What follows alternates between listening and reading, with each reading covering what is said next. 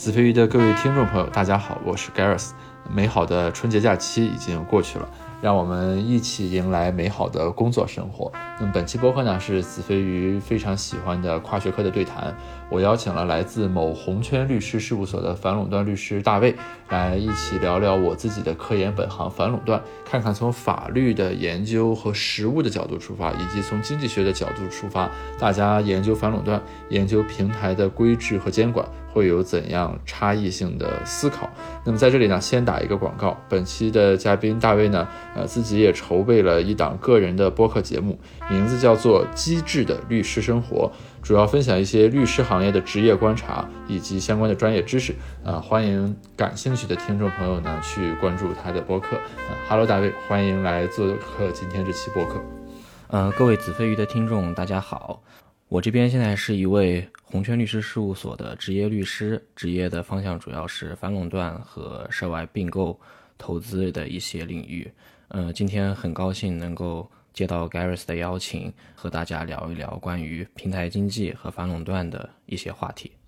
呃，我先问一下，啥叫红圈律所呀？红圈律师事务所一般就是划定的几家，相当于是在整体的这个中高端的律师事务所领域当中划的几家相对比较体量和专业能力比较出众的一些。通常来讲是这几家，嗯，金度、方达、中伦、君和。然后这几家是比较固定的，可能还它不是一个非常明确的范围，其他的可能也会说自己是红泉律师事务所，就是律所中比较体面的一些。嗯，但也不不全这么说，因为这几家叫红圈呢，因为他们的规模也比较大，但其实律师这个圈子，它律所除了规模大之外，还会有很多其他的款，比如一些精品所，它可能只有几十个人，但是它在某一个非常细分的领域。做的非常专业，那也是也是非常不错的一个律所，只是它综合性没那么强，所以不叫红圈所。那比如说你你作为你是做飞速的，那去做一些反垄断相关的这个东西，那主要就是指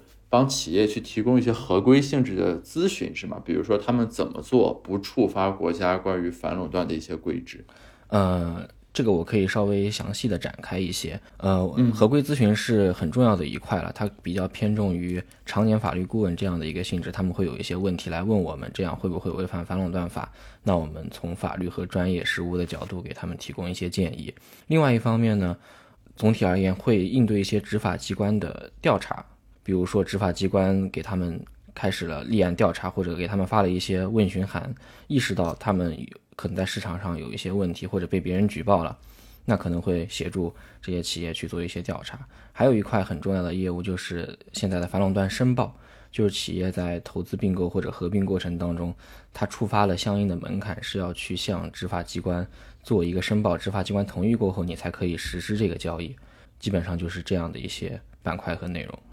OK，呃，你们主要就是从法律的角度来进行这个相关的。业务是不是？因为其实就是反垄断这个领域比较特殊啊，它是属于法律和经济学联系呃特别密切的一个领域。比如说美国那边，我会了解到，就是他们的反垄断主管机关有一个什么联邦贸易委员会，他们很多时候你去发起一些这种反垄断的诉讼等等，都是由经济学家他要写那个诉状里面的那种技术支持性的部分，比如说你为什么说这个企业垄断。它的这种集中会导致什么样的问题等等等等，就是是非常经济学的那种范式的。那咱国内目前这方面是大概怎么样一个形式呢？呃，其实国内国外，我国的反垄断法更多的是借鉴了欧盟那边的制度。美国它更接近于相当于通过诉讼这种强对抗性，即便是执法机构、联邦调查委员会或者这种 DOJ 这样的一些机构，它也是通过诉讼的方式去进行执法的。那其实。大部分的案件其实并没有说经济学家参与的比重那么高，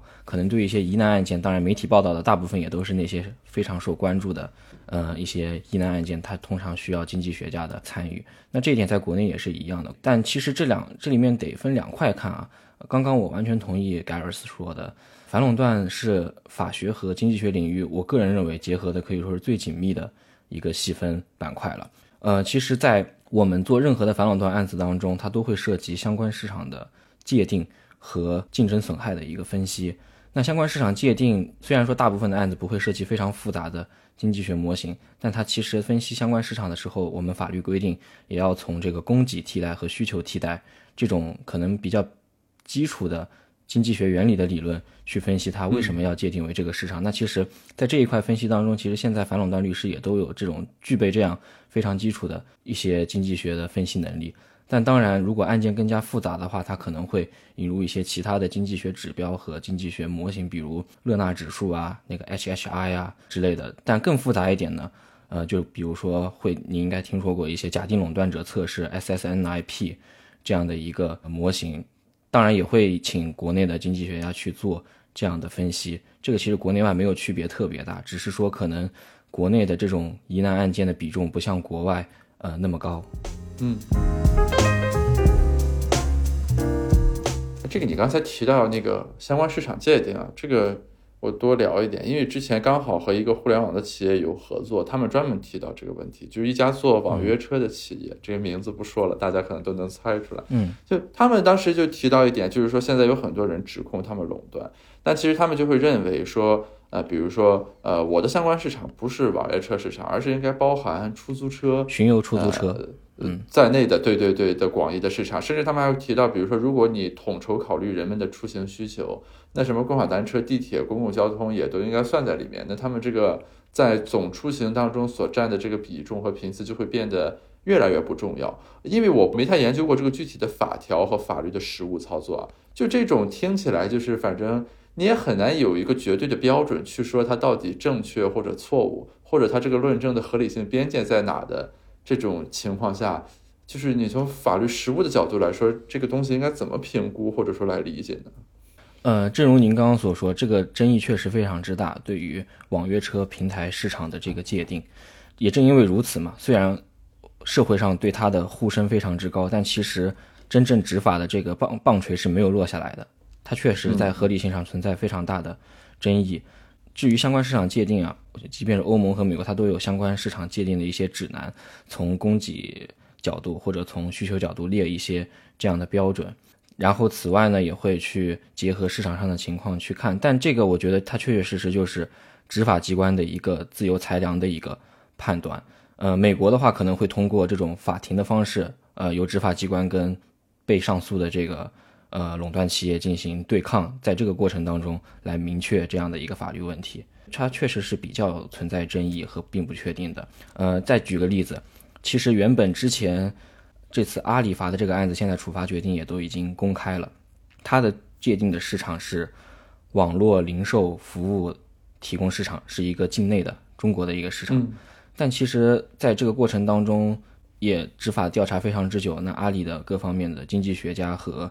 一些法律资源也都非常雄厚啊，他其实也会提到一些 argue 的观点，比如说线上线下是不是要区分，特别是在这种新零售的模式下，线上线下进一步的去模糊化了，或者就是说 B to C 和 C to C 要不要再割裂开来看，这一点都是跟执法机关会有一个过程，不是执法机关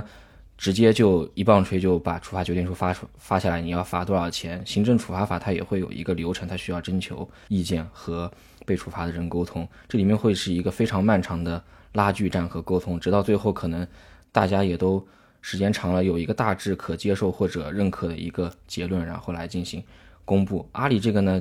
其实相对比较明确，因为它比较符合社会大众的一个认知。中国境内的，因为国外的你也很难用。中国境内的网络零售服务提供市场，那 B to C 和 C to C 它对消费者而言没有太大区别，所以呢，它就。合并来合并成一块来看，所以这一块，一方面是结合市场上的这种直观感觉，其实在最后是非常重要的。另外一方面，经济学家和律师在过程当中和执法机关的一个可以说是对抗，可以说是一个沟通讨论，也是一个发挥了一定的作用。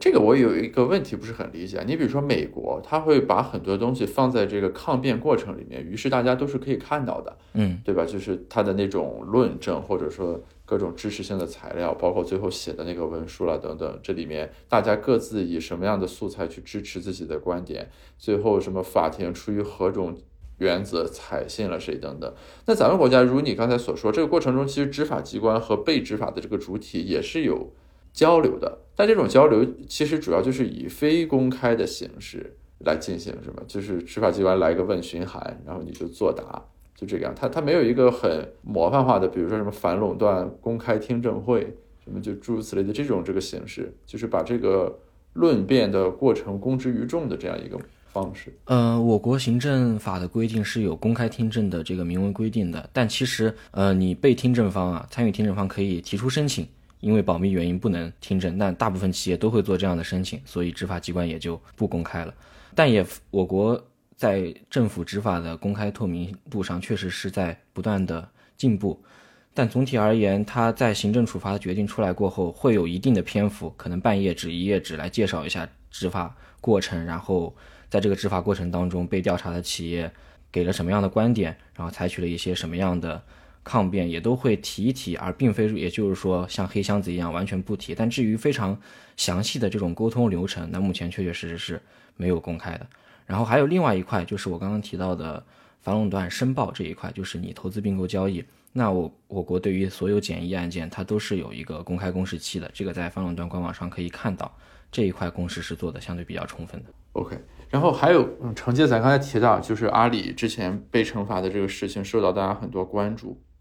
我还有一个很好奇的问题，就是因为咱们国家一直以来它有一个特质，就是属地管理的问题，就是这个企业，比如说登记注册在哪，就当地的工商部门要有一个管理的主体责任。之前包括这个媒体上还有那种关于跨省执法的报道，什么七台河的警方去浙江查税，然后好罚款支撑当地的财政收入，就诸如此类的。对。但是你比如说，我最近留意到这个，就是关于一些反垄断的处罚，不管是罚阿里也好，罚美团也好，都是由咱们国家就国务院下面那个反垄断执法委员会下的，对对对，国家市场监管总局来罚，对他来罚。呃，但是与此同时，我还注意到，就是各地的这个。市场监管部门好像也是有这个执法权限的，比如说之前上海罚了一个什么做那个外卖配送的公司，外卖的做那个老外的外卖，嗯，对对对，就是专门给老外做外卖配送。那个文书还有上财的一个团队帮忙写了一个经济学结构模型的分析。我比较好奇，就是现在这个反垄断这个领域，它这个统一执法和属地管理。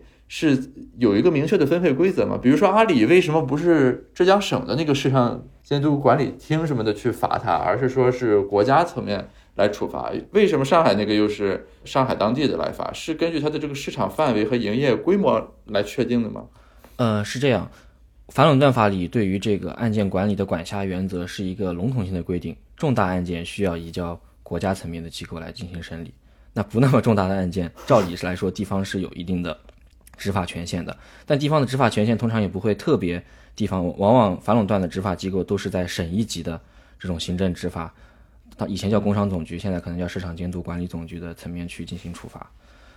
所以你可以看到的，应该也都是上海或者江苏、浙江这样以省为单位的执法机构去对垄断案件进行调查和处罚。对您刚刚提到的阿里这个案子，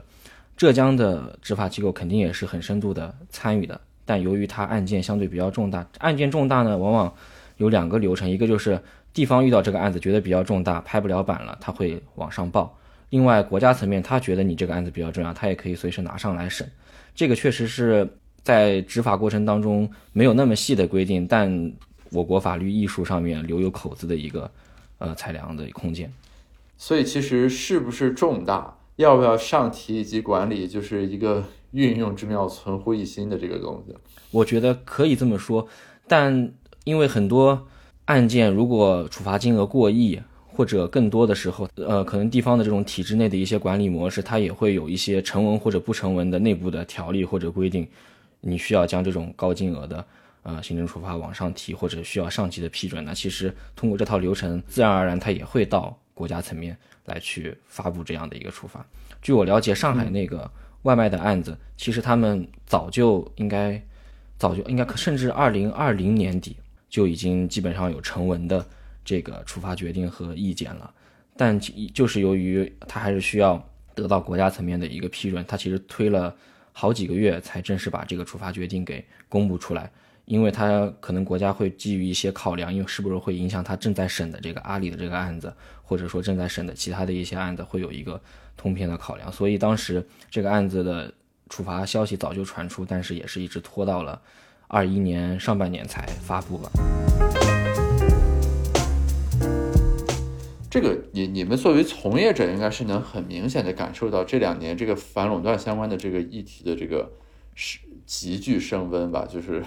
它本身变成了一个很重要、很热的这个东西。因为我印象中啊，比如说咱们互联网经济刚发展的那两年，那个时候什么两个企业打着打着合并了之类的，就是没有人从这个角度去理解这个问题，大家都是一个吃瓜看戏。比如说，就这俩企业合并了，是联系董事长还是说谁的股份占大头？就什么滴滴快滴、美团点评什么的。就是呃，从你们这个角度来看，这种急剧的这个转向啊，这个反垄断的从严的这种收紧，有什么核心的这个驱动的要素或者转折点吗？啊，这个盖尔斯我觉得问的特别好。嗯，在就是香港反垄断圈圈内，对于您刚刚提到的这些企业的合并，它其实当时也是激起了非常大的热烈讨论和风波的。为什么当时两家打着打着合并就没有进行任何的反垄断审查或者调查呢？大家也都是存有疑问的。那当然，反垄断申报它是有具体的这个标准在那边，也这边具体的客户或者企业是否满足这个标准，我们可能也没有得到一手的资料，这边不多评论。但就这两年的这个风向啊，就非常，我就还是拿阿里这个例子，因为现在讨论最多，也已经执法信息也已经公开了。阿里这个最早的关于二选一的案子和举报，其实从一五年就已经开始了。当时有很多的平台内的商家经营者去举报，也有其他的一些平台跟阿里有竞争关系的电商平台也有举报他这种二选一的排他性的非常强势的条款跟对平台内商家的控制。但其实执法的棒槌直到二零二一年才落下来。另外，其实无论放眼世界各地，不管中国，就是欧盟和美国，它的反垄断执法也会跟政治风向和政治倾向非常紧密的结合在一起。特别是欧盟对于反垄断的执法，它是欧盟委员会的新上任的官员掀起了一轮科技企业的执法浪潮，然后美国也是会通过它，甚至就明摆着就明面上允许你游说的这种呃潜规则存在的，那也是会通过政治的一些风向去影响反垄断执法。那我国那就其实更明显的是，二零二零年底和二一二零二一年初，中央层面其实发出了关于相当于。控制反垄断和防止资本无序扩张的中央经济会议发出了这个信号过后，那其实各地的执法就非常如雨后春笋一样，非常密集的涌现了出来。那阿里这个案子从一五年讨论到现在，可能执法机关一五年就立了案，呃五六年了。那可能等这一块甚至等蚂蚁金服的这个处罚先做出过后，那各个执法机关就开始都仿佛石头落下一样，也都。非常快的把好像把已有的这种处罚决定就拿了出来，所以我觉得这个是跟政治倾向非常相关的。就是这个同时其实面临一个问题啊，就这个可能偏经济学一点了。就是我们最近有一个课题在做这个东西，是因为呃反垄断里面有一些这个东西呢，其实你很难以严格的去界定，呃它到底落在垄断还是非垄断的一侧。比如说咱刚才提到的这个二选一。那就是在经济学界也有很多人会讨论，他就认为这是企业建立起竞争优势的一种竞争策略，或者说我们没有理由要求一个企业必须为它的竞争对手考虑，因为那就有悖了这个市场的基本的这种竞争的的原则。那如果说呃我们的法律严禁企业形成任何与客户之间的这种稳定关系，反过来可能对于企业家。呃，精神以及企业总体的经营是一个抑制性的这种激励，反而是不利于呃企业去做大做强的。说白了就是，如果这个激励不够强，那就没有人愿意去做平台企业了。因为反正我做起来，你也不允许我去发挥平台企业的那些作用，行使那种定价的权利。这个我我不知道，就是从法律的角度来说，你们会考虑这相关的这个东西吗？还是说你们认为就是这个和那个法条是没有关系的，只是一种经济学的推演？嗯。是完全是会考虑这些东西的，这点是非常法条的规定还是相对比较完备的。我这边分享两个维度的事情，就您刚刚提到的二选一这个经济的合理性，它确实是非常重要的一个考量。其实二选一这个事情自自人类这个办企业而来就是一个非常常见，它不是一个新话题，只是放到了平台经济下，大家又被拿出来讨论。就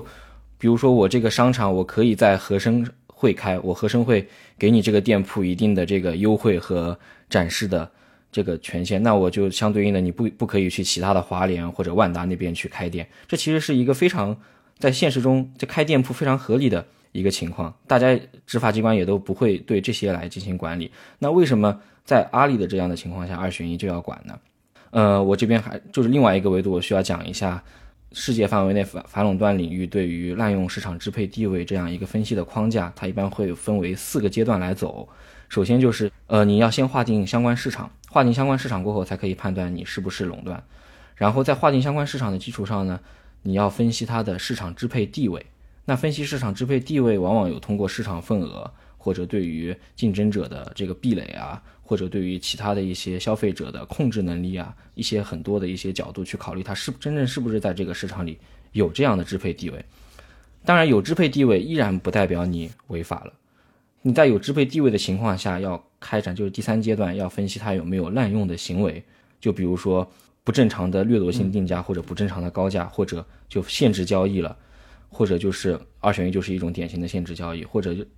因为很多不明确或者不合理的理由排斥新的竞争者进来，打压竞争者进来，这是一种滥用行为。这是到第三阶段，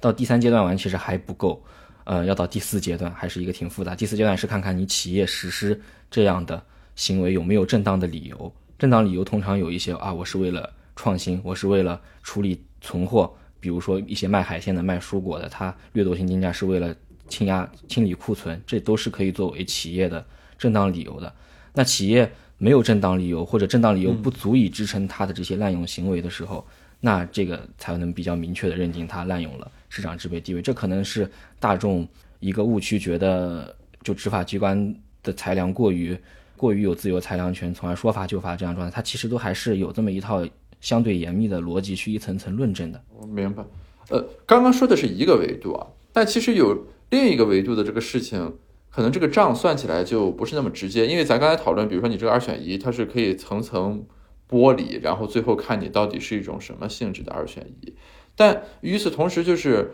呃我们在平台调研的时候，他们有企业就会提出来，就是说他们作为平台型的企业啊，比如说在一些呃研发和专利的创新上，以及对这个社会就业的承载上，他们认为自己是发挥了就是超出一个。一般企业应有的范畴的这样一种作用的，他们当时有提到两个概念，我猜可能法学界的人更熟，一个叫什么创新豁免，一个叫就业豁免，它就指的就是说我在创新和就业上，我作为平台企业有额外的贡献，那么与此同时，你就要对这个因素有适当的考虑，就是这个和刚才那个二选一，它就好像变得更复杂了，对吧？因为二选一，我们刚才说的是说单纯就这个行为，你分步骤去拆解，然后进行定性。刚刚说的那个创新和就业的豁免，好像就是一个算总账的感觉。就是说我这个企业，它当然在有些方面合规性上，你说它有瑕疵或者说有不足，但是与此同时，我会提出我自己的 argument，就是说，那我在创新、呃就业等这个方面，又为这个社会做出了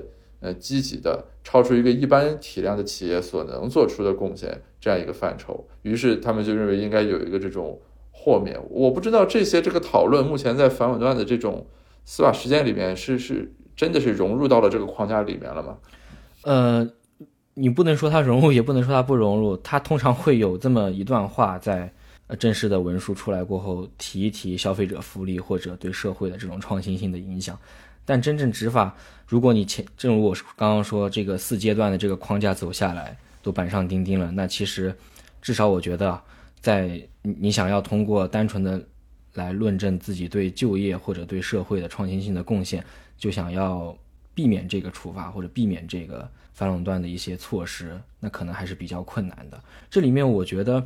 您可以说它是一结合在一起看的问题，但其实法学界也也有不乏不少观点是把它应该分离起来看的问题。嗯，就比如说我罚你过后，其实我反垄断执执法过后，也不是说就是要完完全全把你这个企业一棒子打死。甚至就是很多处罚过后，他企业是怎么样，依然怎么样，就在那儿。但其实会通过吃这个执法决定书，还会通过一些行政性的指导意见，去对平台内或者对这个企业未来的一些行为进行一个约束。就比如说，那二选一，那之后每年阿里或者平台企业就要向执法机关报送他跟商家内签订的这个协议，来确定他是不是有这样的二选一条款。或者就是说，你通过每年来报送自己的一些营业数据或者其他数据来反映你并没有对这个市场进行价格管控。但从这些行为角度的救济而言呢，呃，执法机关的出发点肯定是依然是想对这个对整体社会福利所有益的，他要保护平台内的这个商家。这也就是会导致另外一个话题，就是关于公法跟司法的一个领域，因为很多合约它都是你情我愿的这种司法领域的定义的一些合约和商业安排，但是，一旦你企业做的特别大，特别像这种平台型的企业，它的公共性和社会性的属性一旦凸显了过后，它可能就需要公法领域的执法来去约束你这样的行为了。这个我我不太懂啊，就是呃，司法指的就是两个这个什么民事主体之间，我们自己订了一合同，这个就叫司法领域是吧？但是这企业做的太大，以至于说你比如说你签一个二选一或者什么排他的独家合同，已经上升到一个反垄断议题的时候，然后你们俩这合同就从司法领域进入了公法领域，是这么来理解吗？我觉得是可以这样这样理解的。就你如果是一个小企业，你你跟开展商业合作的时候，你签一些排他性的条款，我理解不会有任何垄断的问题啊。但一定是要你企业足够大，比如说有市场支配地位了，那你种种的一些合规性的要求，它也会成比例的进行增加。然后我我想请教一个问题啊，就是关于反垄断执法里这个滞后性的问题，这是我一直比较困惑的。我这里的滞后性其实是有两重含义。第一重含义其实是说，我们站在现在来看，你这个什么滴滴快滴和 Uber 的合并，或者说这什么这个美团和点评的合并，对吧？理论上来说是应该要经过相关的这个程序或者手段，就甚至你能不能合并都打问号的。但是就是说我刚才提到，就这个事实的发生是远在这一波反垄断的这个。执法的高潮来临之前而发生的，那么这里就有一个滞后性的问题，就是它变成既定事实了。你总不能说我让工商部门把他们当年合并的法律手段全都回滚一遍，倒退回两个企业的状态，这是第一个滞后性。第二个滞后性就是我感觉就是因为，嗯，法这个我之前有所了解，就是这是法律本身他自己也承认，就是它有一定滞后性，因为你有程序，你要基于实践，但咱国家这个互联网行业发展的又。特别特别快，比如说他们最近就提到说，他们认为字节在搞一种新的垄断，就是 你通过高薪把市场上所有优秀的程序员都招走了。呃，其实你本来也不需要那么多，然后你就在公司里囤了很多人，然后其他人无人可招啊，只能往下招，招那个技术水平就要更弱一些的。然后他们认为这其实也是一种垄断，就是你对人才进行了垄断。但是就目前的反垄断法这个框架而言，可能你很难说对这个行为直接就给予一个。呃，关注或者规制，就是那从这个法与企业行为的这个时间间隔上，以及我刚才说的，就是这个执法强度的变化，可能在那个事实发生之后，就面对这样一些这个东西，你们是怎么看呢？呃，首先滞后性不单单在反垄断法存在吧，法律作为一个事后救济的一个途径，它可能天生的就具备一定的。滞后，但我还是可以从其他维度去聊一聊您刚刚提的两个问题啊。首先就是合并这个事儿，合并这个事儿，如果严格从这个合规性和法律角度而言，它在企业交割前，它确确实实是需要拿到反垄断的审批，它才能完成这个投资交易的。至于刚刚提到的两个交易，为什么我们感觉没有进行反垄断执法的审批呢？这可能有一些背后的原因在。首先，在当时我国国内对于 VIE 架构的是否构成控制，在实务上是有很大争论的。就比如说，VIE 是为了通过外资股比的限制嘛？这个可能我可以稍微介绍一下。啊，对，这个你介绍一下，大家可能都只知道这词儿，不知道实际上是个。VIE 是通过一系列合同来进行企业的一个控制。就比如我们现在要收购一家企业，呃，往往通过股权收购的形式，我占股比例超过百分之五十。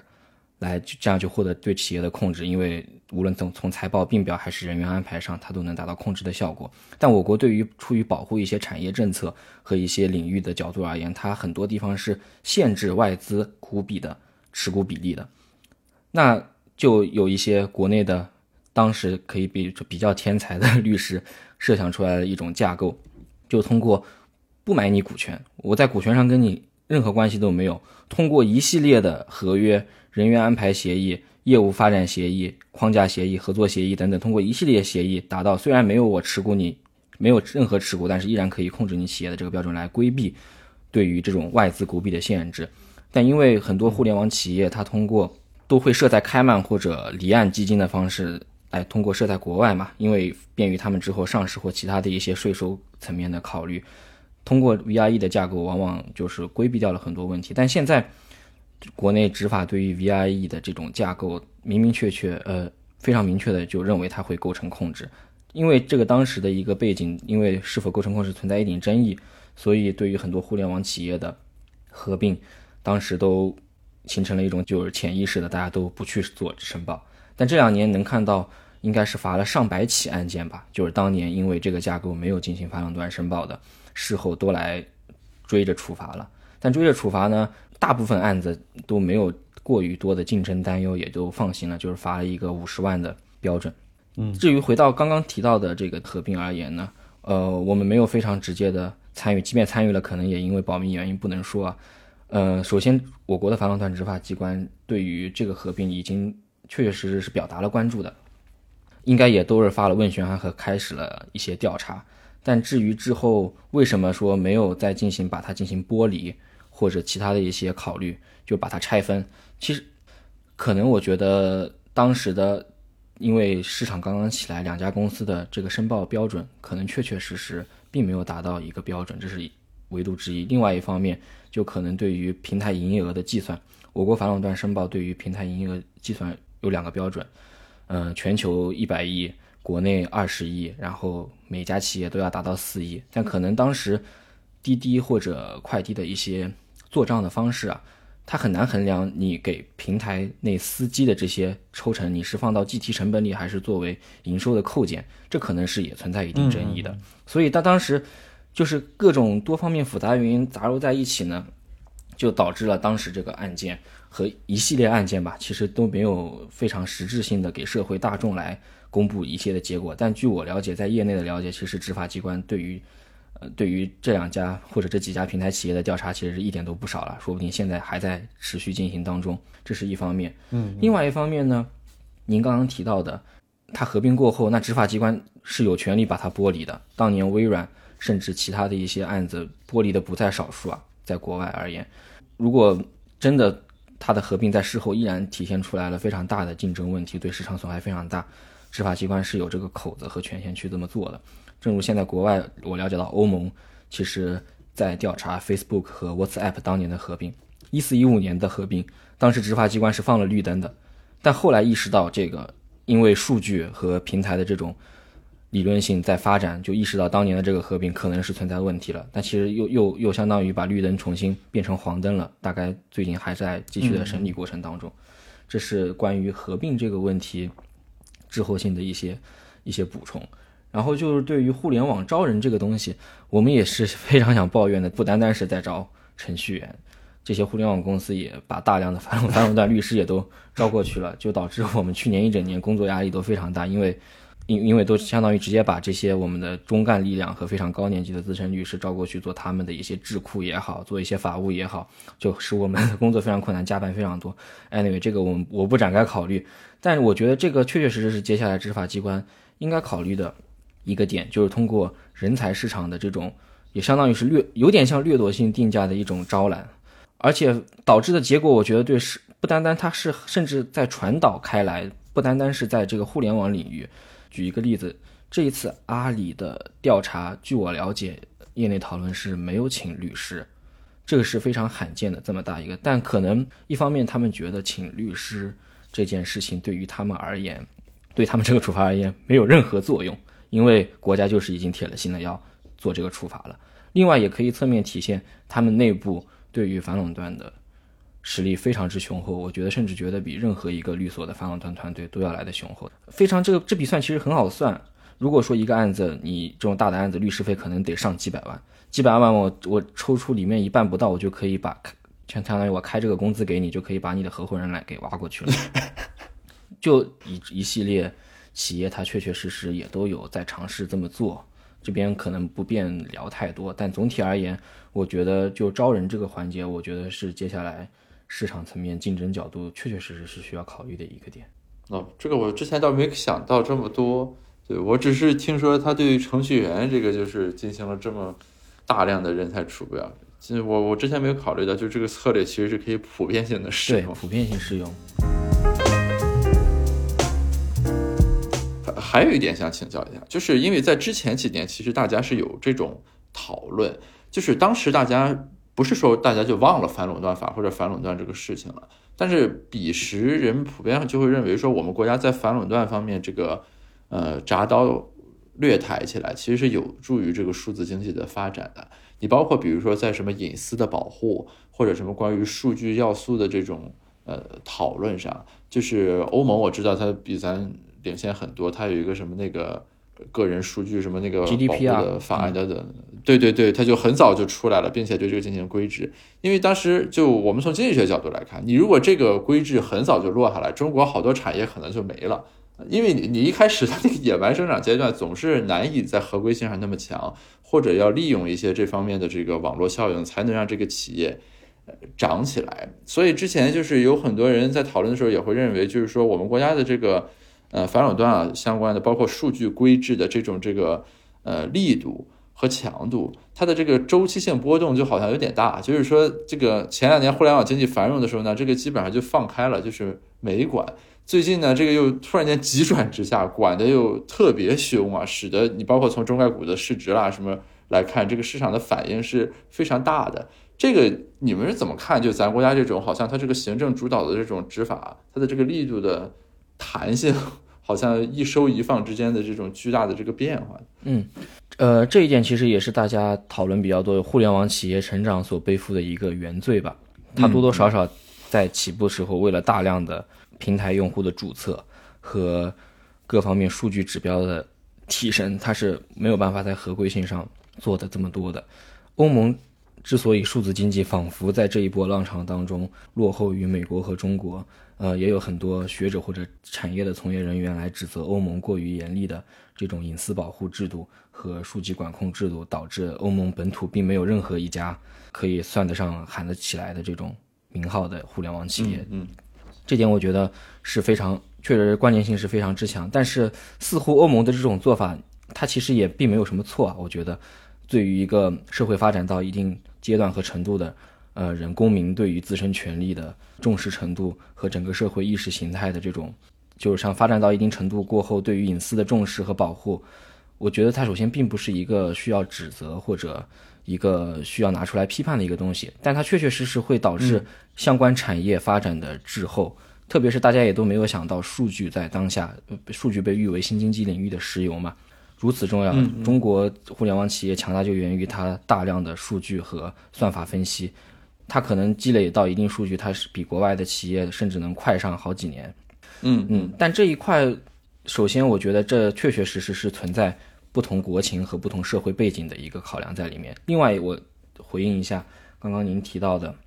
我国执法弹性的一个风向，嗯，这其实跟之前的滞后性有关。从一五年开始，对于平台，大家都已经开始非常的谨慎了。其实任何一个东西一旦做的大了过后，其实不单单是平台企业、互联网，就当年其实沃尔玛或者其他的石油公司做大了以后，它同样会直观的会让执法机构或民众产生一定的恐惧。那恐惧背后就会驱动一些执法政策的收紧和关注。另外一方面，正如刚刚提到的，它可能还是一个更上层维度的政治考量。一八一九二零年，就对于这个领域的调查跟数据，国内对于个人信息保护的一些执法都已经开始，呃，涌现出来了。但就是最后的棒槌迟迟落不下，直到二零二一年，中央政治经济工作会议发出了号召，我们要遏制反垄断，防止资本无序扩张，这一个口号。一打响呢，就如此密集的执法，我觉得很大原因是前几年积累的一些，呃，积累的一些基础吧。就发现，就其实大家如果真要去推进这个执法，其实基础和准备工作都已经做得很足了。那真的就是可能就是只差一纸文书出来的一个环节。然后中国的政治和执法机构，你说他。呃，罚的很快也可以，但他其实背后做决策依然是相当谨慎的，一定要层层上报和有大的一个所谓大局观的一个考量，所以这也可能导致了国内这一波浪潮。它不单单是在反垄断领域啊，我觉得在上市领域，现在对于去国外上市的审查依然证监会依然非常之严，也甚至包括数据出境的这个领域，任何企业的数据出境，它的到网信办的审查也都非常繁琐。我们也帮一些客户有在协助跟。网信办对接做一些数据出境的审批，但其实都严，现在都非常严格，而且审查速度也都很慢了。所以我觉得这有两方面的原因在里面。其实就是刚才这一点说的是很对的，就是这两年的这个总体的变化，它其实是很多重因素叠加在一起。而且这些多重因素还不是一般意义上的因素，是那种就是百年未有大变局意义上的这种因素。你包括中美的这个关系问题，对吧？然后新冠的疫情啊，然后是什么蚂蚁金服啊，以及企业的实际控制人他们个人的一些特质等等，就是很多个因素叠加在一起，使得这个呃反垄断执法也好，或者说这个呃国家对平台企业的这个态度的这种变化，它呈现出这样一个急剧的转弯。但比较遗憾的，其实还是说大家从学科的角度出发，或者专业的角度出发，只能各自盲人摸象，看到其中的。一个维度，我其实一直比较期待，就有没有人能够从一个比较全局性的视角，就是统筹说一下各种因素是怎么样聚合起来，然后使得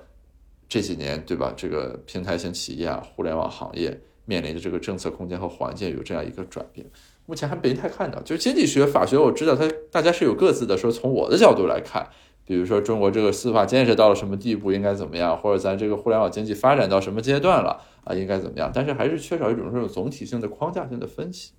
对，我也非常同意。这可能还甚至还要，我觉得互联网这个东西，它是一个新时代以技术为驱动的一个产业的标志。它可能背后还得有技术层面的一些原因，就好比现在这个区块链和元宇宙炒得很热，我对这方面理解也不多。但区块链，我一七年的时候有跟着。团队去做一定方面的研究，当然我没有集中于比特币，可能更多于我们会侧重于区块链的分布式架构和智能合约对法律行业的影响做过一些调研。那可能现在这种中心化的平台，那在未来是否又会被区块链这种去中心化的一些思维架构和技术架构去打破呢？也是值得关注的。更何况就是现在很多企业对于互联网企业对于区块链架构的布局，你看似它技术本身跟中心化、去中心化是完全矛盾的，但似乎又不是那么矛盾。但这里面的讨论就比较复杂了，我对背后的这个什么哈希值和一些技术层面的原因也不是很清楚。但确确实实，技术它要比政策走得来走走得快，然后快多少，然后滞后性能够多，立法执法能够。能够多快的步伐去赶上，这个是自古以来的一个问题了。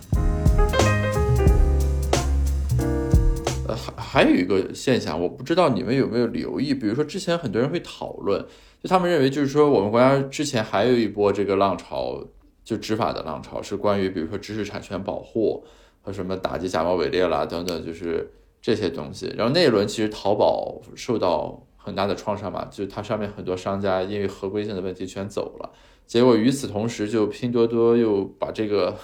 都给接走了。所以说，就是有一些，比如说这个财经类的自媒体啊，或者就是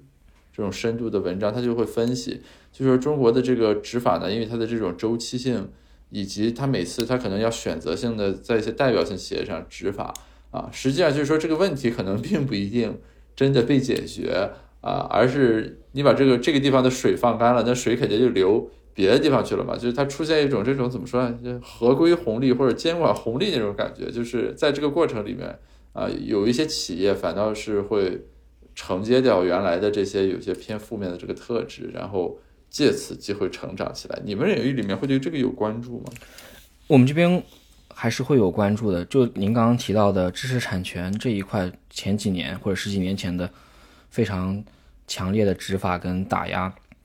其实背后还是会有跟国际局势有呃有一些紧密的关联，因为当时我国在 WTO 下面的一些问题，它对于就整体的市就 WTO 层面和国际贸易层面对于中国的知识产权保护非常之失望，呃，也都非常想要敦促中国去加强知识产权保护，来满足在 WTO 下面的一些要求和公约下面的一些规范，所以当时伴随着这样的一个背景。呃，国内你你不能说最后效果怎么样，但一定要做出一个，呃，一定要展现出对知识产权的重视和实际的这种处罚的打压力度。但在短期内也是达到了一定的效果。正如您刚刚提到的，淘宝可可能就直接催生了天猫、京东这样的 B to C 的一个电商的嗯商家，然后多出来这部分到拼多多层面。但拼多多最近的知识产权问题似乎又没有引起执法机关的重视。是的。嗯，每一个阶段它都有合规和监管的一个重心所在。当然，我我我我依然觉得，拼多多这样的模式是有很大的合规性风险的。这个我依然是持有这样的观点。只是现在问题，其实你也能够经常看到零零星星的一些处罚，关于平台内假货的一些处罚，但似乎这些处罚一直在进行着，没有被社会所关注。另外一方面，就是处罚力度大不大的一个问题，能够大到影响它在上市的这个市场反应或者市场波动，那确确实实它可能执法资源和司法资源都有一定的有限程度。在一个定期的时间内，可能会专注于某一到两块。现在我觉得国内对于合规领域的最关注的两个板块，它确确实实在反垄断和数据上面。嗯嗯，哎，数数据相关的你们有关注吗？就是，嗯，数据方面，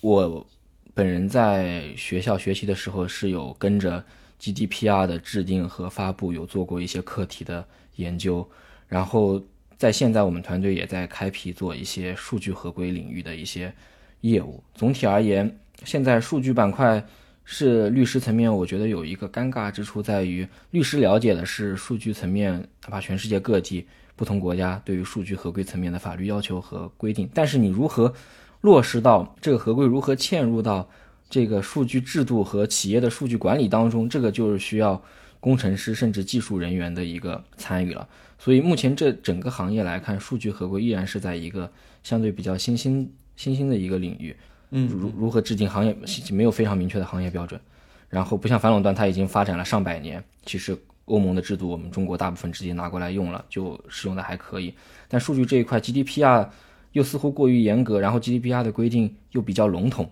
可能就会明确就笼统的告诉你，你平台用个人数据要有一个知知情同意原则。但你如何落到实际的执法过程当中，又很难去衡量。你下一个 APP，你肯定得点同意啊，你不点同意，那就都用不了。就反正就是，但我这边也可以提醒各位听众一点：很多 APP 还，如果您有时间，还是可以翻一翻它的这个隐私政策和用户政策。很多时候也不是说你不同意这些政策，你 APP 就用不了了。现在这一方面，国家对于 APP 个人信息保护的执法还是挺严格的，很多。呃，A P P 也都都已经开放了，即便不用你一些个人数据，你依然可以使用它的正常功能。这个不妨可以关注一下的，都被大家都忽略了。这个，呃，反正经济学目前在数据上也是面临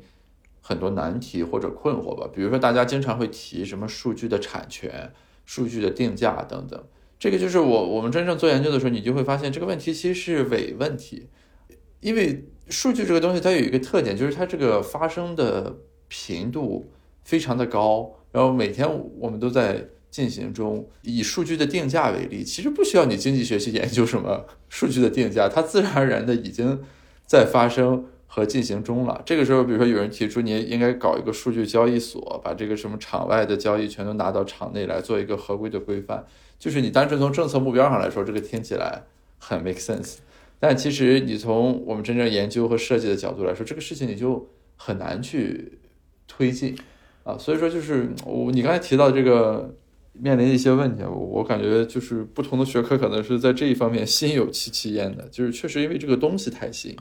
对，而且数据交易这个事情在技术层面，我了解到依然有一个非常大的呃缺口，就是你数据拿来交易的，我理解都是匿名化的一些数据，会把个人必要的这种身份信息和一些私密的信息会进行匿名化处理。但这里面其实反向工程是一个非常值得警惕和关注的。可能一个平可就就一个维度，以国内的数据而言，它可能你拿到来自两个不同平台的匿名化数据，或者多个平台的不同的匿名化数据，通过反向工程和人工智能的一些技术手段交叉不同数据包之间的交叉比对，它很多时候就是能够可以逐逐步的去精确的把一些用户的画像给描绘出来。这个反向工程也是当前数据交易非常。警惕也很有争论的一个要点了，